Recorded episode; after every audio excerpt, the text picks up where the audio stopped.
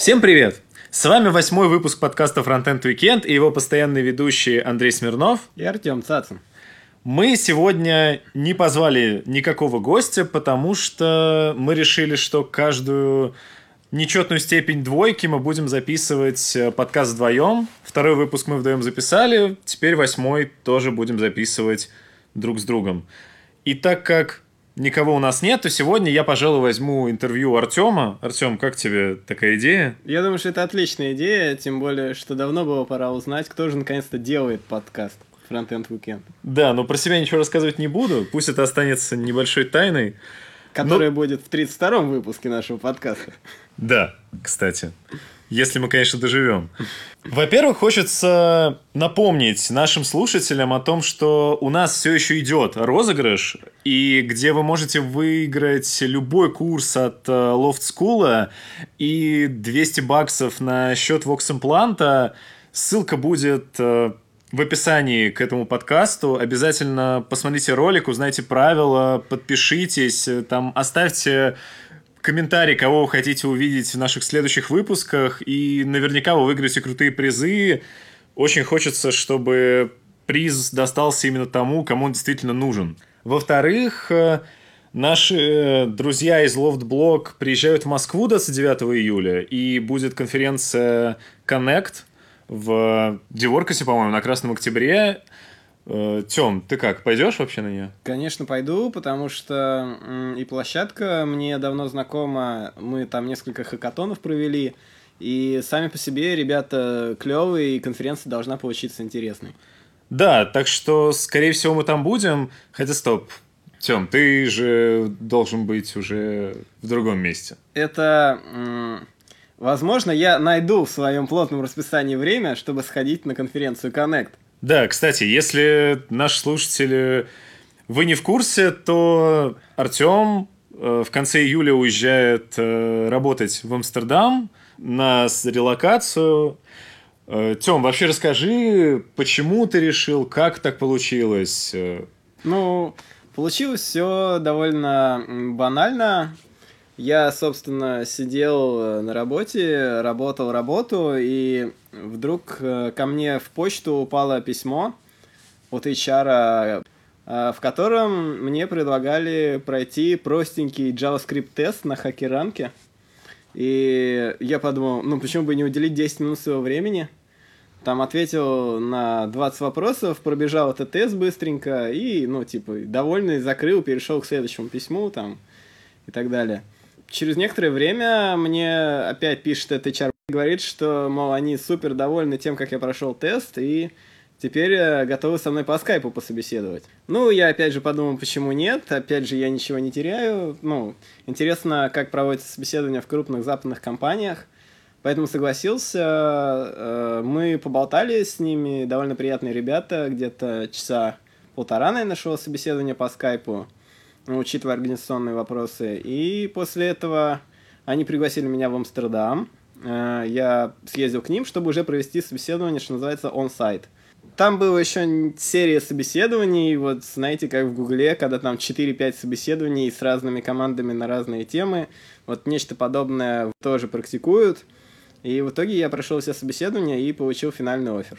Вот ты говоришь, там разные продуктовые команды. Насколько я слышал, очень сильно заморочен на АБ-тестировании, на продуктовой ориентированности разработчиков.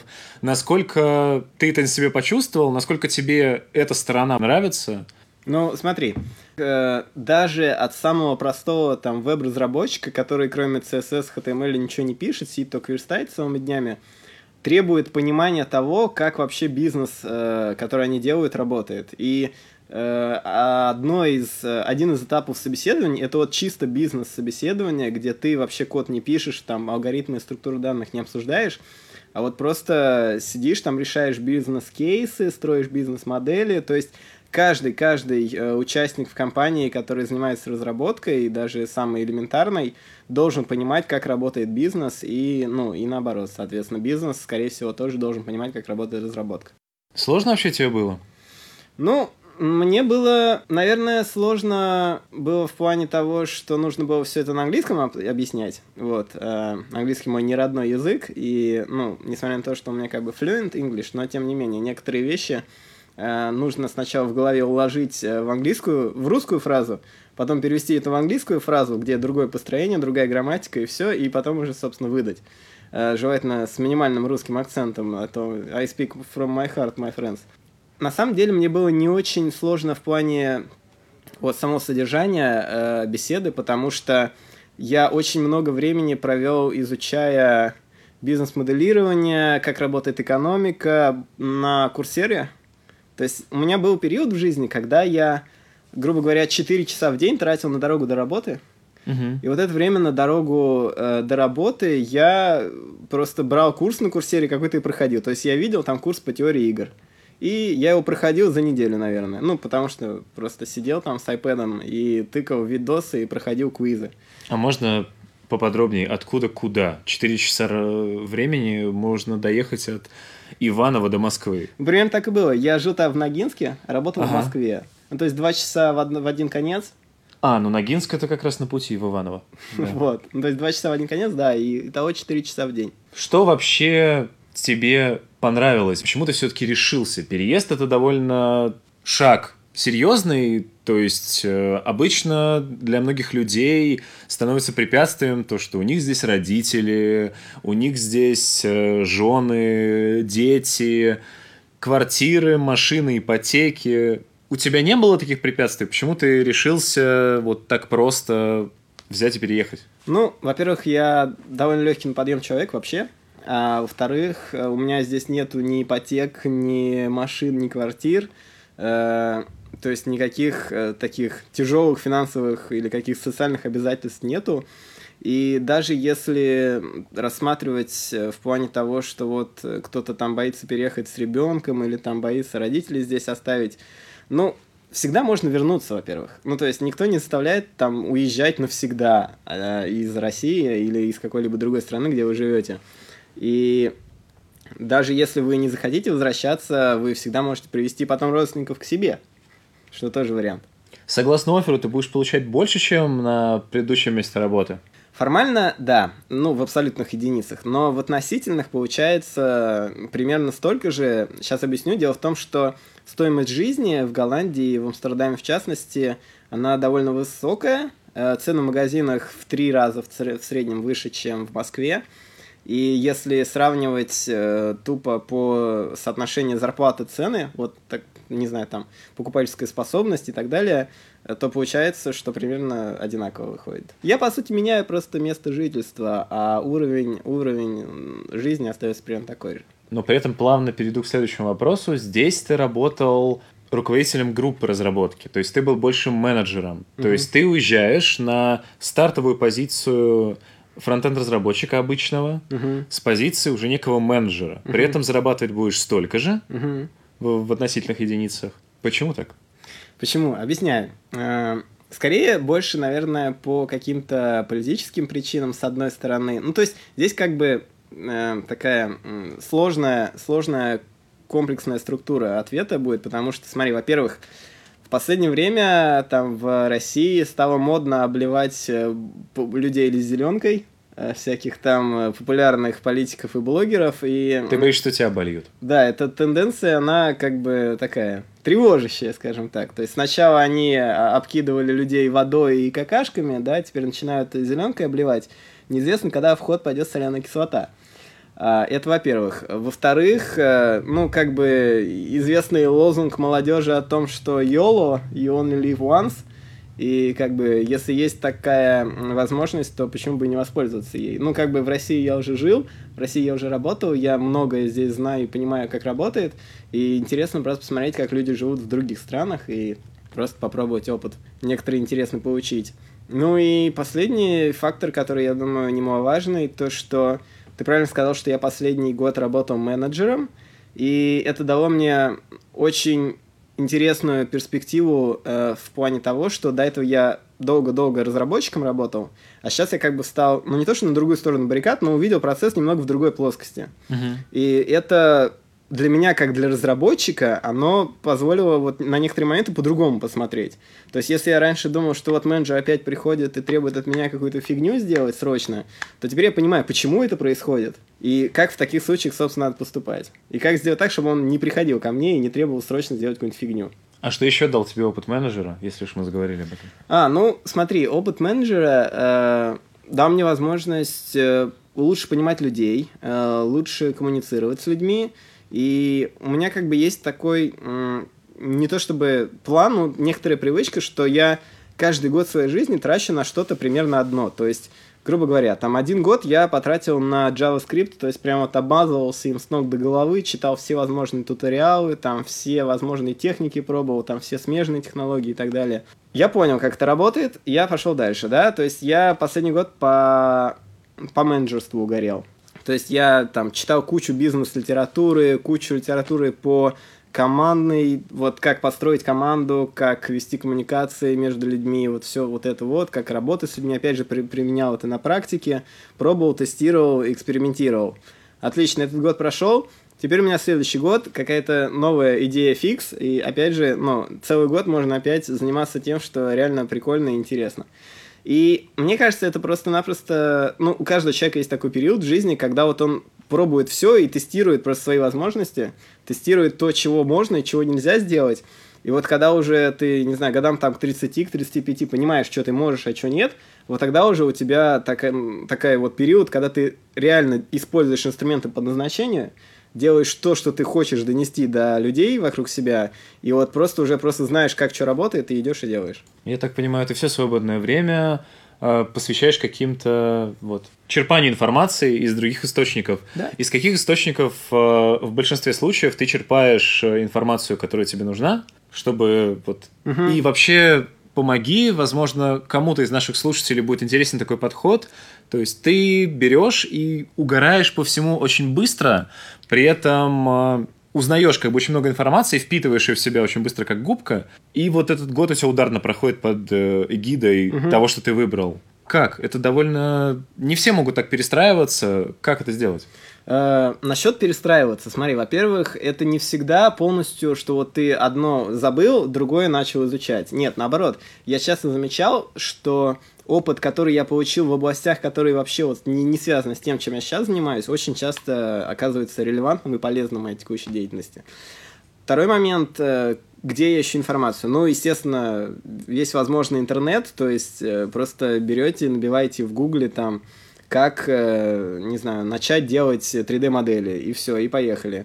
Идете там на Coursera, на Quora, идете в Twitter куда-то, читаете книжки, то есть миллион источников знаний, на Ютубе куча лекций всевозможных. Единственное, что... Нужно понимать, готовы ли вы тратить на это свое время. Потому что самым главным измерителем того, чем вообще человек занимается в жизни, это готов он на это тратить время или нет. Потому что можно найти всю информацию, какая вам нужна. Можно найти информацию, как собрать, не знаю, атомную бомбу в интернете. Это правда. А если вы готовы реально заморачиваться, сидеть и тратить свое время на это, или вместо этого там пойти в видеоигры играть, или там, грубо говоря, там футбол гонять, то, значит, для вас важнее просто-напросто. И все, вы в итоге получаете то, на что вы сами готовы тратить время и ради чего вы готовы страдать. Сколько времени в среднем ты в день тратишь на подобную активность? На самом деле не так много, как казалось бы, но в среднем получается около 2 часов, наверное. То есть идея в том, что есть некоторое количество часов в сутках, когда я точно занимаюсь работой, за которую мне платят деньги. Есть некоторое количество часов в сутках, которые я трачу там, на сон, на еду.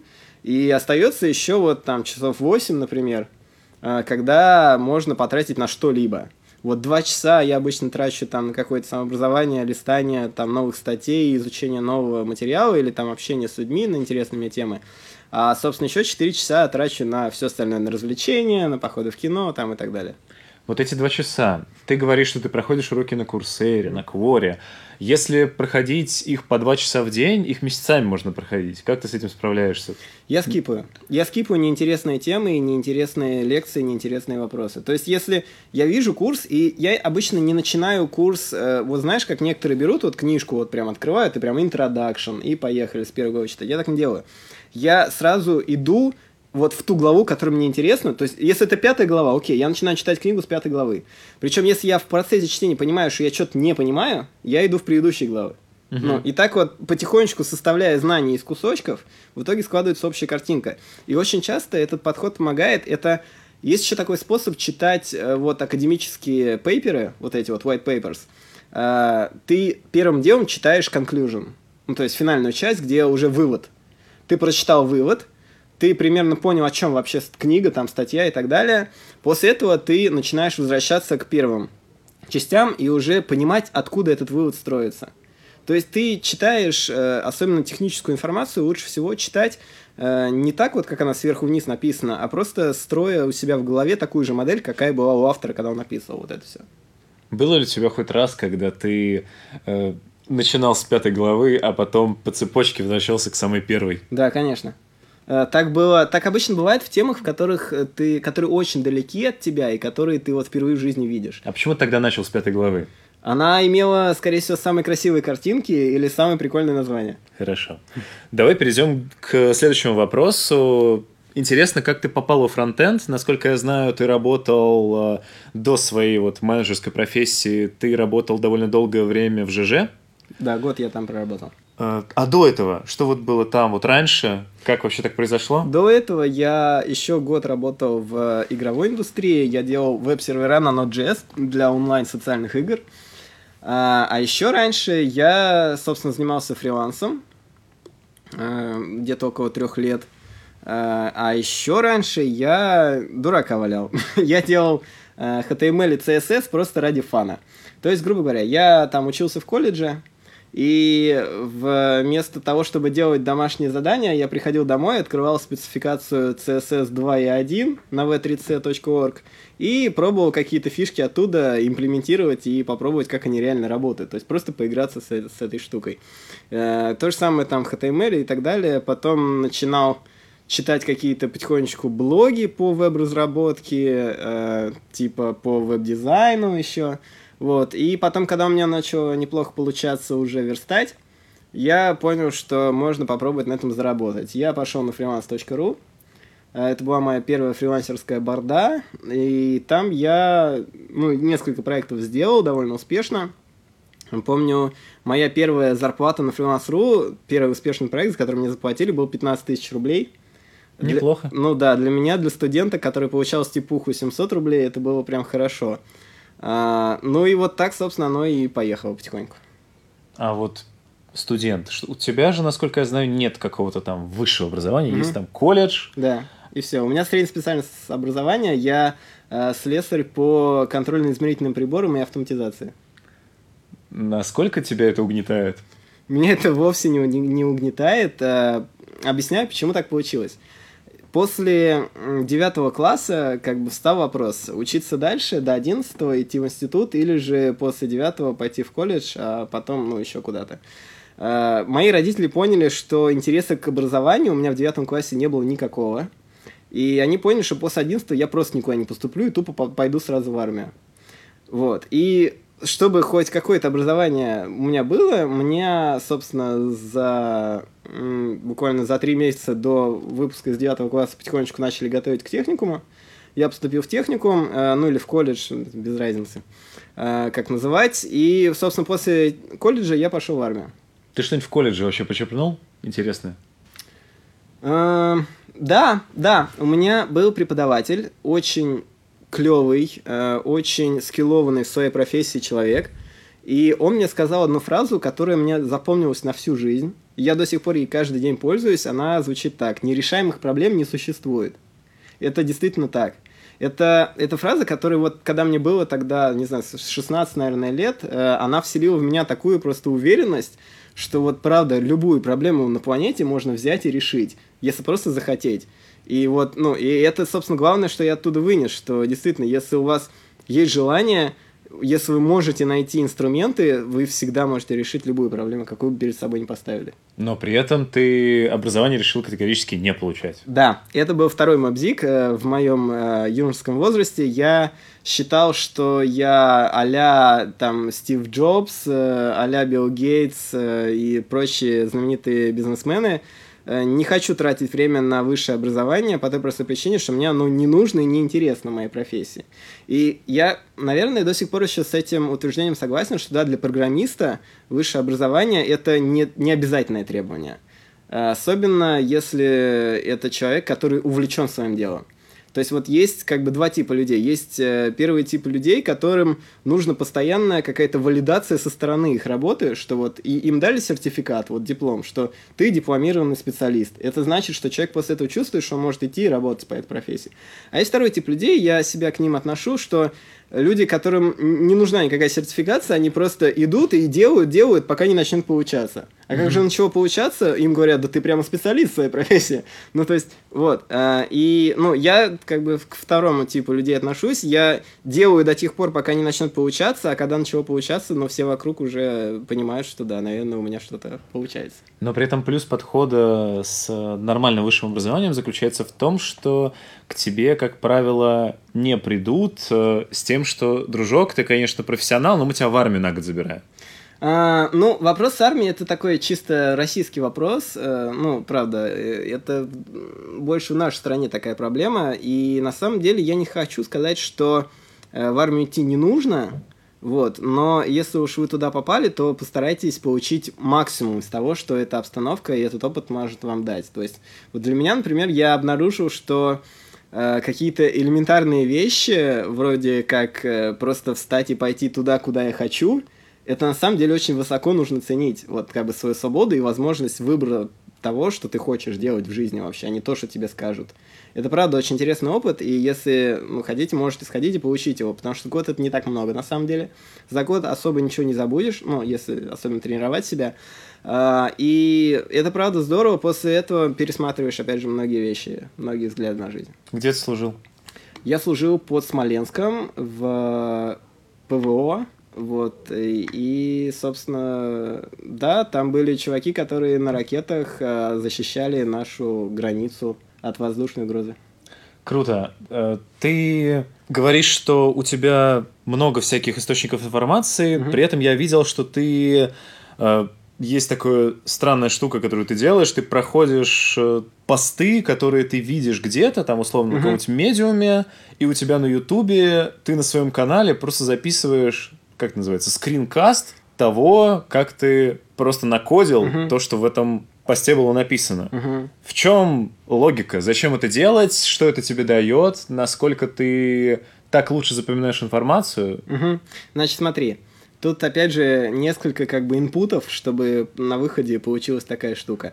Во-первых, я очень люблю прохождение. Особенно прохождение видеоигр. Я сам очень мало играю, потому что у меня, как правило, нет времени играть в видеоигры, но я часто фоном смотрю прохождение видеоигр, как люди играют. Вот. И в прохождениях я заметил, что не на всех интересно смотреть. То есть есть люди, которые прям реально интересно играют, а есть, которые, ну, тупо проходят там игру по сценарию, и это, правда, совершенно не прикольно. Вот. И я подумал, ну, как бы, это же круто, правда, что есть человек, на которого просто интересно посмотреть, как он играет. А потом я еще вспомнил, что всегда интересно смотреть на то, как человек работает. И, ну, как бы, если посмотреть на то, как кто-то работает, это должно быть тоже интересно, особенно если человек профессионал. Вот, и у него, типа, там все клево получается.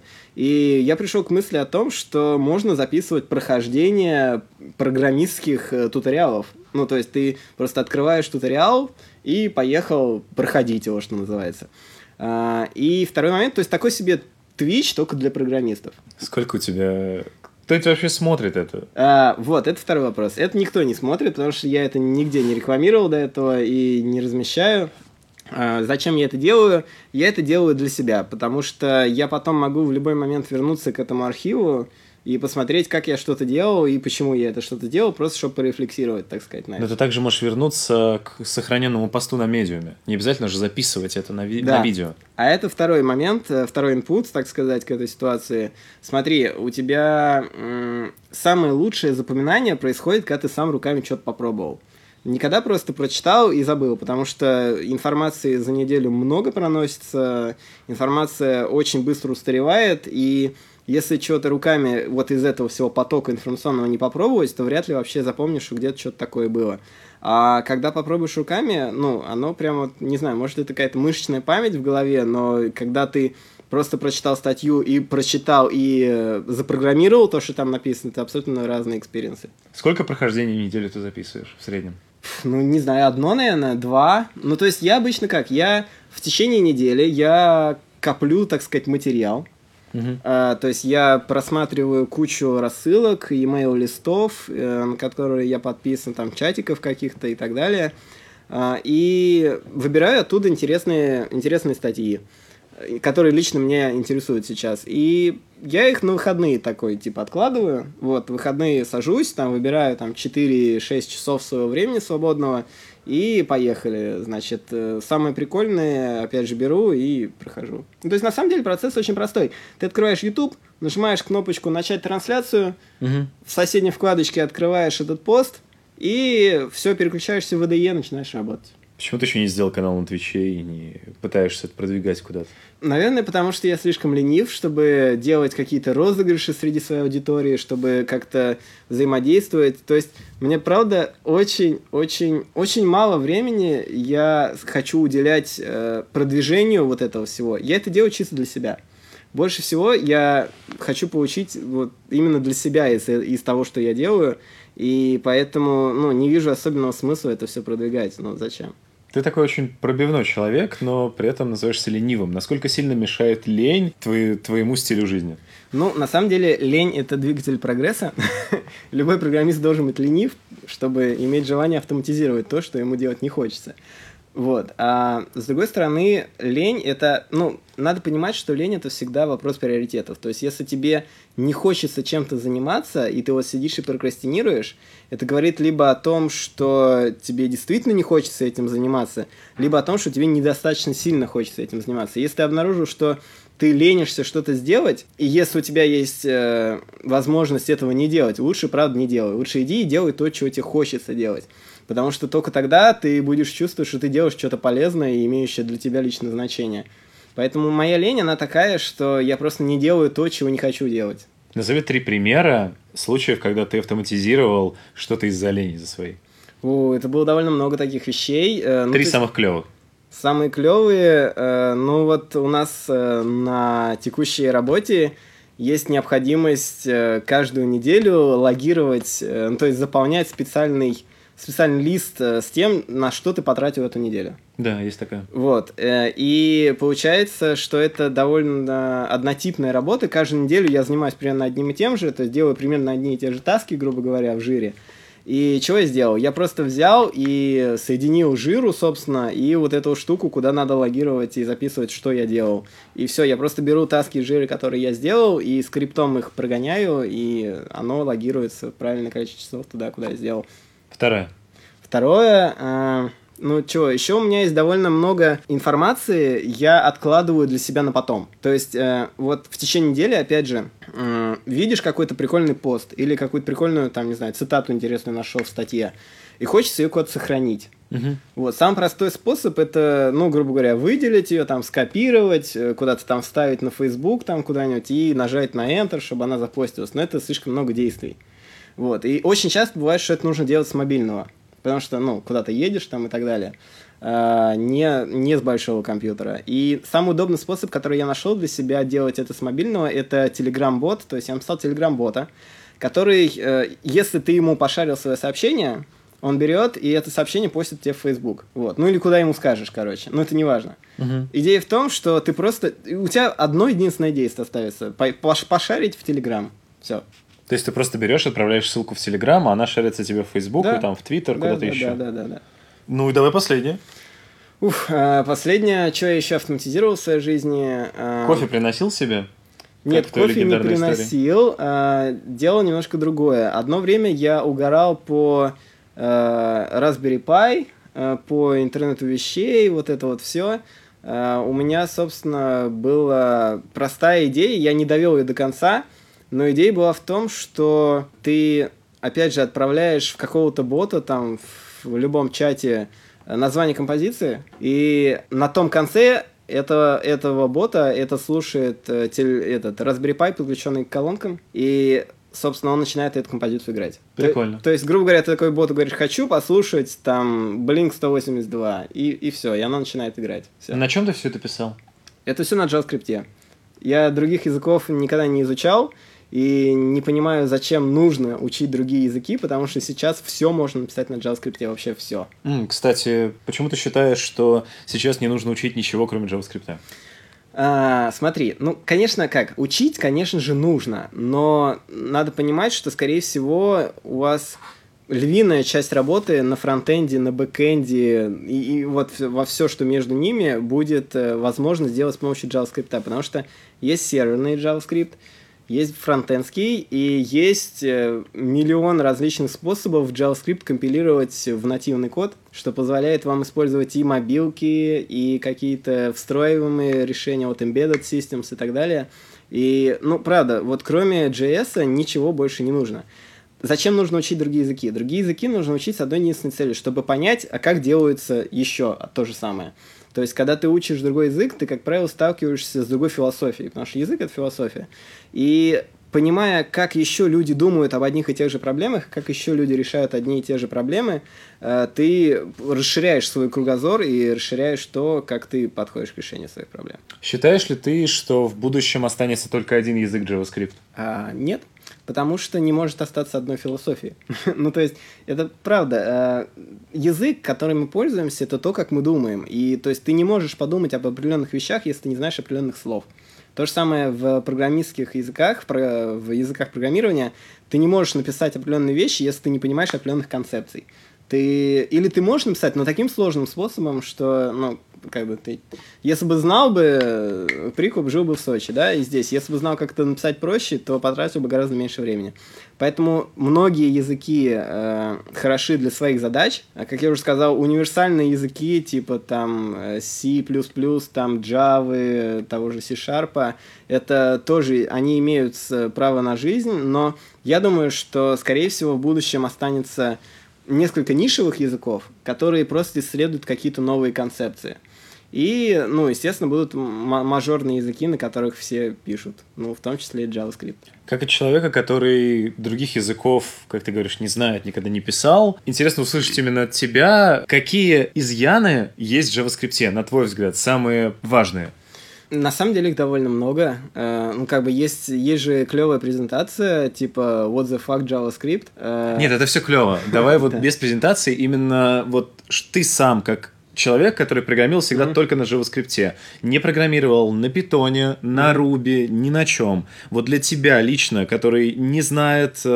Просто мне сложно об этом говорить. Я в университете программировал на ассемблере, на Pascal, на Sях, на C++, на C-Sharp, на JavaScript. Я могу сравнивать. Ты не можешь сравнивать. Для тебя, соответственно, не может быть проблемой то, что JavaScript не строго типизированный. Ты просто не знаешь, что такое строгая типизация. Условно. Смотри, когда я говорю «не программировал», я имею в виду, что я не писал продакшн-кода, за который платят деньги на JavaScript. Я, естественно, какие-то эксперименты ставил, пытался сравнивать вот это вот все, да. То есть не то, чтобы я только JavaScript знаю, нет. Я смотрел и пробовал много разных языков. Это были и Lisp, и Ruby, и Java, и все, что... правда, довольно много языков. Сейчас бесполезно, наверное, перечислять все. Я хотел сказать, что если вы такой продакшн-программист, то, скорее всего, вы пишете на чем-то, что работает везде. Или на максимальном количестве платформ. Вот сейчас таким языком в 2017 является JavaScript. Если вы сейчас пишете на JavaScript, вы можете быть уверены в том, что вы можете написать все. Это не значит, что вы должны только на JavaScript писать. Вы можете писать на всем, на чем хочется. Но если вы хотите выбрать язык, в котором вам не придется кусать локти и говорить, вот я, к сожалению, не могу написать на нем там мою кофеварку сделать, умной, подключенной там к облаку Гугла, то, на JavaScript вы сможете это сделать. Смотри, Тём, если останется, допустим, JavaScript, на котором можно написать все, наверняка в итоге появятся разработчики, которые будут специализироваться в серверном JavaScript, в мобильном JavaScript. Возможно ли в будущем такая ситуация, когда компании перейдут полностью на JavaScript-код, и будут нанимать отдельно серверных разработчиков на JavaScript, мобильных разработчиков на JavaScript и все вот такое. Как ты думаешь? Ну, вполне возможно, потому что, с одной стороны, некоторые компании стараются нанимать full-stack программистов, которые умеют все и везде, а с другой стороны, человек, который может решать все задачи одинаково хорошо и на фронтенде, и на бэкенде, и на мобильных, это, как правило, очень дорогой специалист, и, ну, правда, не все могут себе такого позволить. Поэтому, скорее всего, да, будут люди, которые лучше решают задачи там на мобильных или там в видеоиграх, например, и люди, которые лучше управляются с базами данных и очередями сообщений. Ну, это, в общем-то, логично, да. Окей, я думаю, на этом наша основная... техническая часть подходит к концу. Если вы здесь, чтобы просто послушать что-то интересное про JavaScript, вы можете, в принципе, выключать этот выпуск. Сейчас будут мои любимые рубрики. Первая рубрика «Неудобные вопросы». Во-первых, ты, насколько я знаю, записывал до этого подкаст. Так и было. Про что он был? Это был музыкальный подкаст, который назывался «Бульдозер-шоу». Такая бессовестная реклама сейчас была. Подкаст этот продержался 6 выпусков, он был еженедельный. Что это было? Мы тогда с друзьями играли в... Ну, в группе, наверное, это громко будет сказать. Но, в общем, играли по выходным в гараже на музыкальных инструментах. И очень это дело любили, а еще мы любили слушать хорошую музыку. И про эту хорошую музыку мы любили еще и поговорить. И я подумал, почему бы не записывать наши разговоры, особенно учитывая, что тогда я еще слушал такой подкаст, который называется For Those About to Rock. Это строчка из одной известной рок-композиции. Собственно, это подкаст, в котором люди обсуждают свежевышедшие музыкальные альбомы, как это делает, не знаю, Rolling Stone Review, как это делают всевозможные критики музыкальные и так далее, но на таком простом... слушательском, таком фанатском уровне, знаешь, то есть никаких там высоких материй, а просто типа вот тут прикольный бас был, вот это вот прям, да, и так далее. Ну и мы подумали, почему бы не сделать то же самое, только на русском, вот, и мы начали записывать первый подкаст, второй, третий, четвертый, пятый, и когда дошло уже дело до шестого, я уже полностью понял, как это работает, полностью понял, как искать гостей, о чем с ними говорить, как продвигаться, как рекламироваться и так далее, как вообще работает вся эта штука с подкастами, и, ну, собственно, потерял интерес, потому что у меня есть такой, не знаю, мой большой минус, наверное, как только я разобрался в том, как что-то работает, я сразу перехожу к следующему. Вот, то есть, там была та же самая история. Я разобрался, как работает мир подкастинга, и я перешел к следующей какой-то вещи, а подкаст, соответственно, остался, потому что кроме меня там никакого драйвера не было, и поскольку нет, как бы, главного человека, нет и шоу. На какой точке популярности вы остановились? Сколько людей вас слушало? Ой, я даже не помню уже, если честно, статистику, и не то, чтобы я особенно запаривался по ней. Ну, примерно, сотни, тысячи. Это были сотни людей. Нет, не тысячи, конечно. Я заходил на твой GitHub недавно и посмотрел, вот прям вычитал все, и не нашел у тебя ни одного проекта, который вот дошел бы до этапа... продакшена, так сказать. Ну, хотя бы какого-то прототипа. У тебя это связано с тем же самым, что ты разобрался, как работает, забил, пошел делать следующий проект? Да, или почему? Да, именно поэтому. Как правило, все мои проекты, они, если и доходят до какого-то стадии лайф уже, когда уже какой-то код где-то на серверах бежит, как правило, это проекты, которые решают мою личную сиюминутную проблему. Как только проблема решена, или у меня такой проблемы больше нету, то все. Ну, я как бы проект закрываю, забиваю сервера, обнуляю и все. У меня так было с несколькими проектами. Например, у меня был проект, который говорил мне, когда определенная страница в ВКонтакте появляется онлайн. То есть это был, веб-апишечка такая с красивым интерфейсом. Ты заходишь туда, добавляешь свой номер телефона, добавляешь, собственно, ID-шник странички, кликаешь, это нотифицировать меня, когда появится человек онлайн, и все, и забываешь о нем. Потом, когда человек выходит, у тебя бамс, падает смс-ка. Все. То есть это был проект, который соединял несколько API-шек, там под капотом несколько сервисов, и после того, как у меня пропала необходимость в этом делать, я просто его закрыл, и все. А не считаешь ли ты, что это может в какой-то момент мешать тебе в жизни? То есть ты делаешь что-то в перспективе очень крутое, но бросаешь на полпути, и ничего крутого не выходит? Если я делаю что-то крутое, то к этому, как правило, присоединяются другие люди. Если другие люди не присоединяются, то это значит, что эта проблема не стоит у других людей. То есть, что это только для меня и надо. Но другие люди не факт, что перехватят у тебя пальму лидерства. То есть, ты бросишь это, они тоже бросят. Ну, если у них не будет такой проблемы, то, естественно, они тоже забросят. Это как бы как в любом сервисе, он должен решать проблему. Если это просто продукт ради продукта, то это просто красивый, не знаю, собиратель пыли. Вот его поставят на полочку, и он будет там стоять. Вот с сервисами, продуктами то же самое. Если у тебя нету проблемы, которую решает этот продукт, то тебе этот продукт не нужен. Вот и здесь то же самое. Если нету людей, у которых есть такая проблема, то, соответственно, нету и продукта никакого. Я всех спрашиваю про никнеймы. Что обозначает твой? Нюксдай. Нюксдай, да, это довольно глупое, как и все, наверное, никнеймы, которые в детстве, в школьные годы придумал. Я тогда был очень большим фанатом журнала «Хакер». Подсчитывал его ежемесячно. Причем у меня тогда еще не было интернета. Статьи я уже читал, притом это было так, что я из этих статей понимал, наверное, 30%, а все остальное вот опять же складывал в своей голове вот из кусочков, как мозаику, как пазл такой. И, собственно, там была очень популярная фраза типа Windows must die. И саму операционную систему Microsoft Windows называли просто must die. Ну, такое сленговое название было. И я подумал, блин, ну почему только Windows типа must die? Пусть еще и Linux must die будет. И вот получилось Linux must die, то есть Nux die.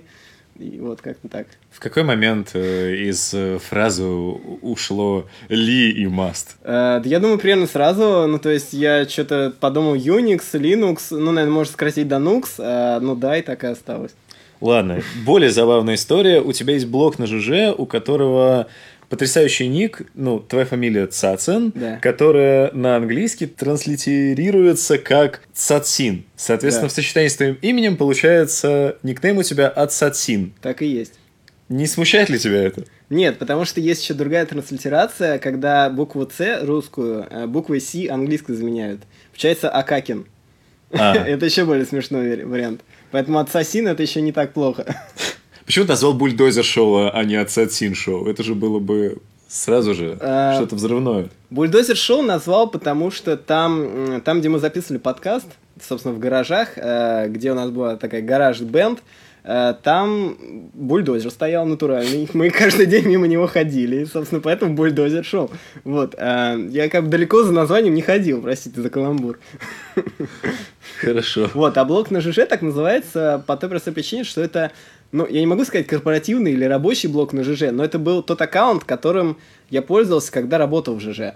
Вот, то есть, ну, естественно, я когда пришел в ЖЖ, сейчас страшно сказать, но у меня не было постоянного активного аккаунта на ЖЖ. И мне, чтобы, соответственно, разрабатывать сайт, пришлось завести аккаунт. Вот, я не стал долго думать, как его назвать, а назвал его так же, как корпоративную почту. А почему страшно сказать? Ты считаешь, что стыдно, когда у тебя нет аккаунта в ЖЖ? Стыдно, когда у тебя нет аккаунта в том сервисе, который ты пришел разрабатывать. Это довольно странная история вообще. Ты на Фейсбуке, у тебя есть фотки, ну, а я тебя как бы вживую видел, и ты красишь волосы. Красил, точнее. Красил. Сейчас ты вроде выглядишь как человек, но какое-то время ты выглядел как, поймут отсылку только, наверное, некоторые, как девушка из «Скотта Пилигрима», которая красила волосы каждую неделю в новый цвет. Что тебя мотивирует? Зачем ты это делал? Зачем я это делал? Я делал по той же причине, по которой я вообще все в жизни делаю. Just for fun. Вот как завещал дед Линус Торвальдс, вот так я и живу. Просто ради прикола. И это прошло мимо меня в подростковом периоде. То есть, когда мне было 14-16 лет, меня ограждали родители от всего этого. То есть, мне нельзя было слушать, грубо говоря, панк-рок, на концерты ходить, нельзя было там поздно вечером возвращаться домой, нельзя было красить волосы и все в таком духе. Ну, я как бы компенсировал, занимался другими вещами, там, изучал дзен-буддизм и, так сказать, ударился в другую сторону немножко. Но факт остался фактом. Я никогда не имел крашеных волос в подростковом возрасте. И я подумал, ну, почему бы нет? Мне уже как бы 25 лет, я, наверное, могу себе позволить заниматься тем, чем я хочу, и, собственно, покрасил волосы. А триггером к изменению потом, последующим перекрашиванием, ну, просто как бы попробовать, как смотрятся разные вещи. Стало то, что ты купил сразу 7 красок разных, да, и просто типа по очереди их использовал. Типа а почему перестал? Тебе надоело, что у тебя ананас на голове или как-то? Мне не надоело. Во-первых, это не очень удобно. Ходить с длинными крашенными волосами. За ними нужно следить, за ними нужно ухаживать. Это вот ты просыпаешься с утра, и не как с короткой прической ты вот провел рукой и пошел в люди, а здесь у тебя на голове нечто такое, и надо еще что-то с этим сделать, пытаться. Вот. И на это не всегда есть желание и время этим заниматься. А во-вторых, ну, это же вредно, на самом деле, для кожи головы и для волос. Ну, то есть я не особенно большой фанат лысых людей в 40 лет. Ну, ты же не гуашью красил. Там же, наверное, какие-то Ну, специальная краска для головы. Сколько раз девушки перекрашивают волосы за свою жизнь? Да, и чем они потом пользуются? Всякими шампунями для восстановления, укрепления, и париками, омоложения и всего такого, да. Ну, то есть, это не проходит бесследно, это абсолютно точно. Хорошо. То есть, если я никогда не красил волосы, в старости у меня будет благородная седина, а не лысая голова. Это здорово. Также я нашел фотку, где у тебя накрашены ногти, причем даже не раз. Ты сам это делаешь? Нет. Ногти мне красит моя девушка. Я сейчас расскажу очень, наверное, интимную историю. Это как, не знаю, отпечаток любви, если так можно сказать. То есть ты, когда получаешь какой-то подарок там от своей любимой, и ты его постоянно там с собой носишь, не знаю, как фенечку какую-нибудь. Вот это та же самая история. То есть, вот просто она взяла, накрасила тебе ногти, и ты так ходишь. Вот. Ну, то есть, и никому объяснять это не нужно. Ты просто знаешь, что вот ты вот посмотришь на свою руку и вспомнишь, да, вот там было весело, типа, или и так далее. Не, это круто, но при этом это плохой показатель тебя с точки зрения других людей. Тебе насрать на это? Глубоко. Вот прям совсем. То есть, неважно, там будешь ты руководителем, менеджером, директором, вот ты захочешь накрасить ногти и прийти с желтой головой, и ты придешь. И с ирокезом, конечно. Тебе ничего не будет мешать. Объясняю почему. Потому что моя работа, она оценивается не потому, как я выгляжу. Ну, как бы я не политик, не публичный человек, и для меня мой имидж – это, ну, просто, не знаю, какой-то способ ради прикола, да, способ начать диалог с кем-то там на улице и так далее. Вот. И поэтому я могу себе позволить многие вещи, которые не могут позволить так называемые там серьезные люди, там адвокаты, судьи и так далее. И поскольку моя профессия от этого не зависит, это, ты знаешь, это примерно как вот с высшим образованием. То есть моя работа, она не зависит от того, есть у меня корочка или нет. Ну, то есть меня оценивают не потому, есть ли у меня корочка или нет, да. Справедливо, но при этом ты говоришь, что хочешь в жизни попробовать все. Да. Ты в какой-то момент захочешь получить высшее образование ради прикола? Да, конечно. Я думаю, что когда я смогу посвятить там больше 40 часов в неделю, собственно, обучению, изучению в нормальном университете какого-то интересного мне предмета, я, конечно же, этим с радостью займусь. Просто проблема в том, что сейчас я как бы не могу столько времени уделять образованию, а делать это просто, знаешь, вот абы как, просто ради корочки, я не вижу смысла на самом деле. Ты говоришь вот про самовыражение, про то, что нужно все попробовать. Вопрос с обратной стороны. Где татуировки и проколотые уши? Не дошел еще, не добрался. То есть будут еще? Конечно, обязательно. Хорошо, буду продолжать следить за твоим фейсбуком. Обязательно, и на инстаграм подпишись. Также ты в какой-то момент сказал мне интересную фразу, которую я запомнил и записал, что ты не пьешь в той стране, где живешь. Так и есть. Какой в этом смысл абсолютно? Смотри, это одна из тех фраз, которая позволяет начать подобный разговор.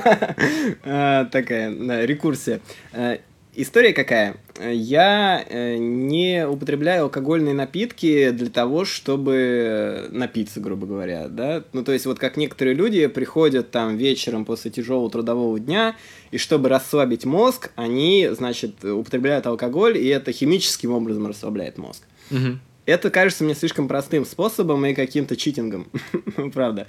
Вот. И поэтому, а поскольку алкоголь не имеет для меня смысла как просто расслаблятель мозга химический, как растворитель для стресса, я использую его просто как познание, наверное, какой-то культуры других народов. То есть я, когда приезжаю в другую страну, я пробую местную одежду, ну, как-то покупаю, там, надеваю что-то. Ну, ясно, что не ешь, да. Да. Вот, примеряю на себя, пробую местную еду и местный алкоголь. Вот, просто чтобы понять, ну, чем эти люди дышат, что они живут, что они пьют. Вот, и, ну, и так происходит всегда. И поэтому пить в той стране, в которой ты живешь, смысла я не вижу никакого, потому что, ну, изо дня в день одно и то же, ну, не будешь как бы пробовать. Окей, два вопроса. Первое, ты пробовал вообще то, что есть здесь? Потому что это же тоже культура. Да, ты наверняка пробовал. И второй вопрос. Ты за границей тоже не напиваешься? Нет, я не напиваюсь. Я, ну, как бы вот drink responsibly, это вот про меня. А как же тусовки, друзья? У тебя есть друзья? У меня есть друзья, их с годами все меньше, как, наверное, у большинства людей, и на тусовках я, не пью, не напиваюсь, по той простой причине, что мне и так весело. Ну, ты, в принципе, веселый, ладно, хорошо.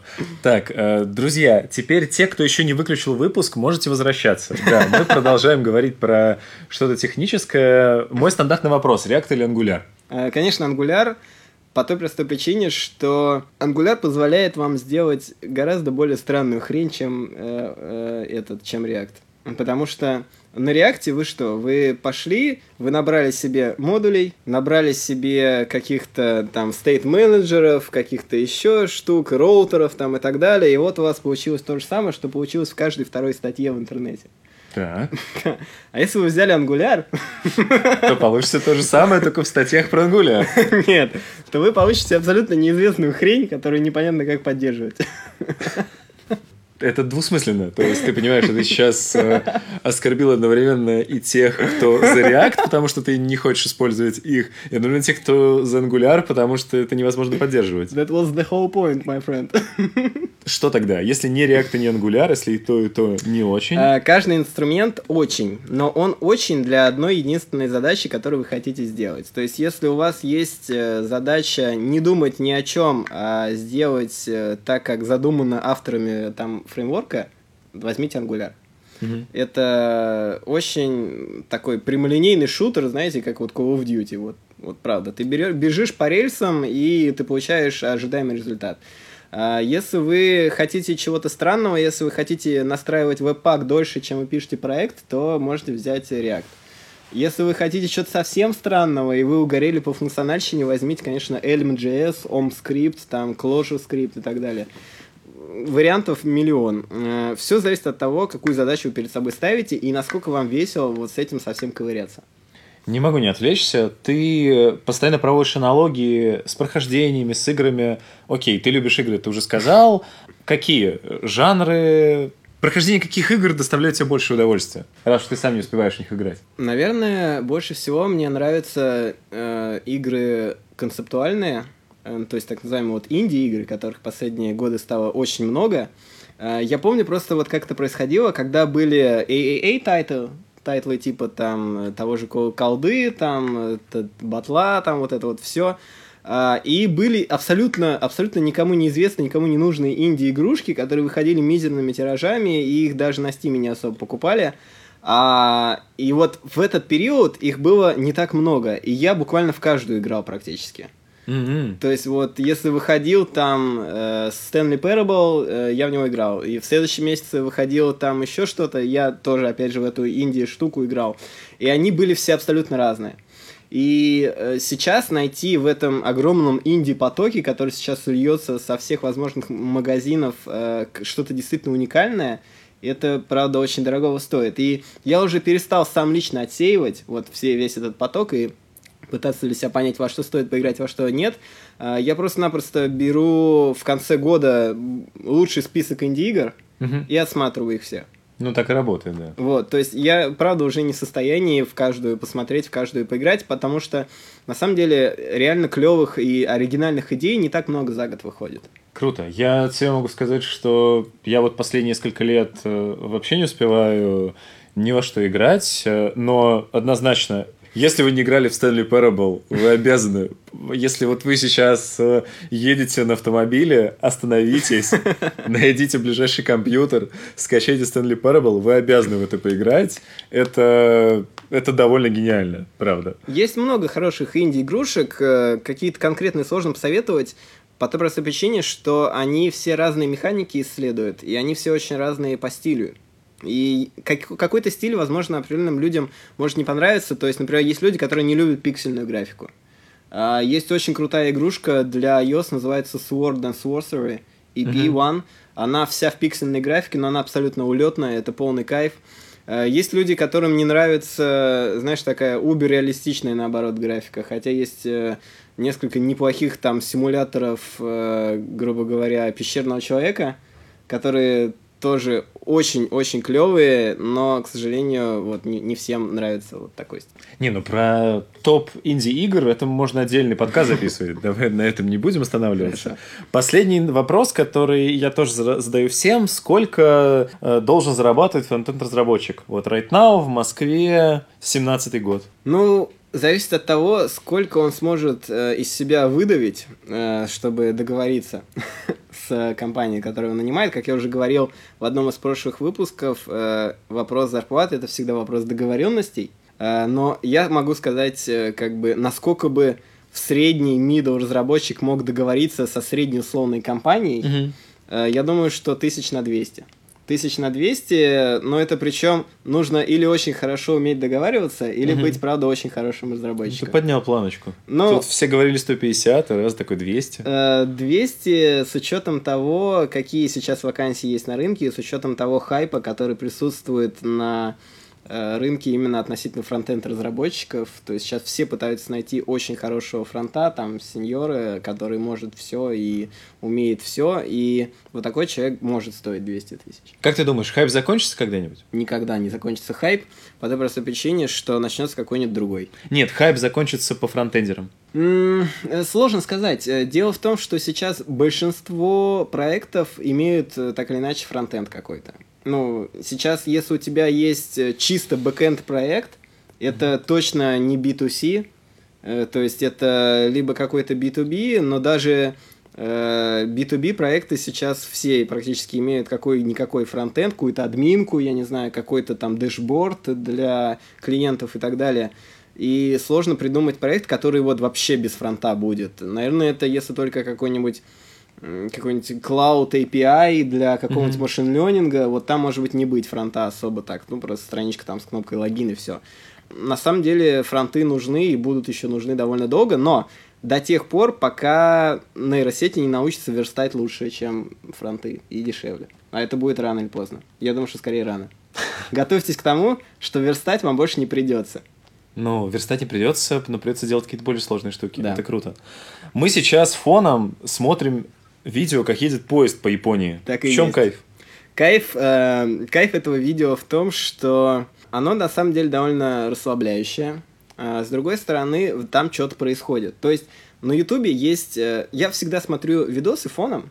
И на Ютубе есть как бы два типа фоновых видосов. Один — это просто где там картинки и музыка какая-то релаксирующая. Ну, или там, наоборот, чтобы сосредоточиться, такая там какой-нибудь Deep House или там даунтемпо какой-нибудь, там биты. И есть видосы, которые, где, наоборот, что-то постоянно что-то происходит, какая-то движуха, какие-то там визуализации. Знаешь, вот как в Винампе в старом были там совершенно невозможные DSP. И видеозаписи с камеры поезда и с вагона машиниста – это некоторый такой средний баланс, потому что ты, с одной стороны, видишь природу, это довольно релаксирует и успокаивает, а с другой стороны, ты постоянно едешь вот вперед по тоннелю, и это позволяет тебе сфокусироваться, сосредоточиться на том, что реально ты что-то делаешь, куда-то движешься и что-то происходит. Перейдем к нашей рубрике «Готовим с фронтенд-разработчиком». Придется, Артём, рассказать. Я знаю, что ты готовишь сравнительно плохо, но давай хоть что-нибудь расскажи нам, как приготовить, что ты готовишь круто прям. Хорошо. Что я готовлю круто? Я готовлю блины. Да. Они получаются у меня очень супер тонкие. Значит, рассказываю, в чем секрет. Сковородка. Сковородка, да. Самое главное — это правильно сковородка. Как бы странно это не звучало, но самое главное — это правильно настроить веб-пак. После этого у вас проект пойдет как по маслу. Идея в том, что сковородка должна быть... Если у вас нет специально блинной сковородки, то раздобудьте хотя бы обычную с тоненьким дном и тонкими стенками, потому что она должна быстро прогреваться, она должна позволять вам... Вот вы перевернули блин, и он сразу же начал нагреваться. То есть, чтобы не было такого, что он лежит там, киснет и ждет, пока у вас ваш чугун прогреется долго. И второй момент — это... Ну, тесто должно быть правильной консистенции, то есть оно правильной жидкости должно быть. Оно не должно быть вот как будто вы пирожки или печенье делаете, а оно должно быть такое прям практически жидкое. То есть вы его должны прям ложкой наливать. Вот. Но при этом, поскольку сковородка супер горячая, оно не успевает разливаться полностью, а вот до некоторого диаметра разливается, блин тут же схватывается, вы опять переворачиваете, и все это довольно быстро и легко происходит. То есть нужно, главное, секрет, нужно найти нужно долго экспериментировать, как в любом деле, и нужно найти правильное соотношение вот этой водянистости теста и толщины вашей сковородки. Вот когда вы его найдете, у вас будут идеальные блины получаться. Спасибо. Добавлю про сковородки. Если вы когда-нибудь жарите стейки, жарьте их только на сковородках специальных гриль с решеточкой. Стейки станут в 3 раза лучше, и вам ничего для этого не нужно будет делать. Сковородка все сделает за вас.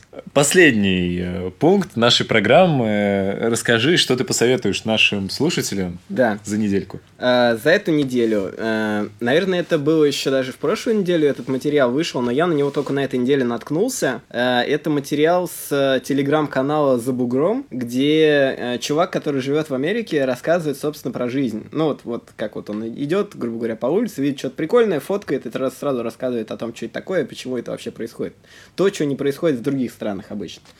Это довольно интересно почитать и посмотреть на все это. Опять же, чисто из любопытства можете подписаться, там иногда бывает весело. И вот... На прошлой и на позапрошлой неделе он выложил гайд о том, как переехать в США. Это прям очень подробная такая, наверное, страница на 50 книжечка такая в EPUB формате.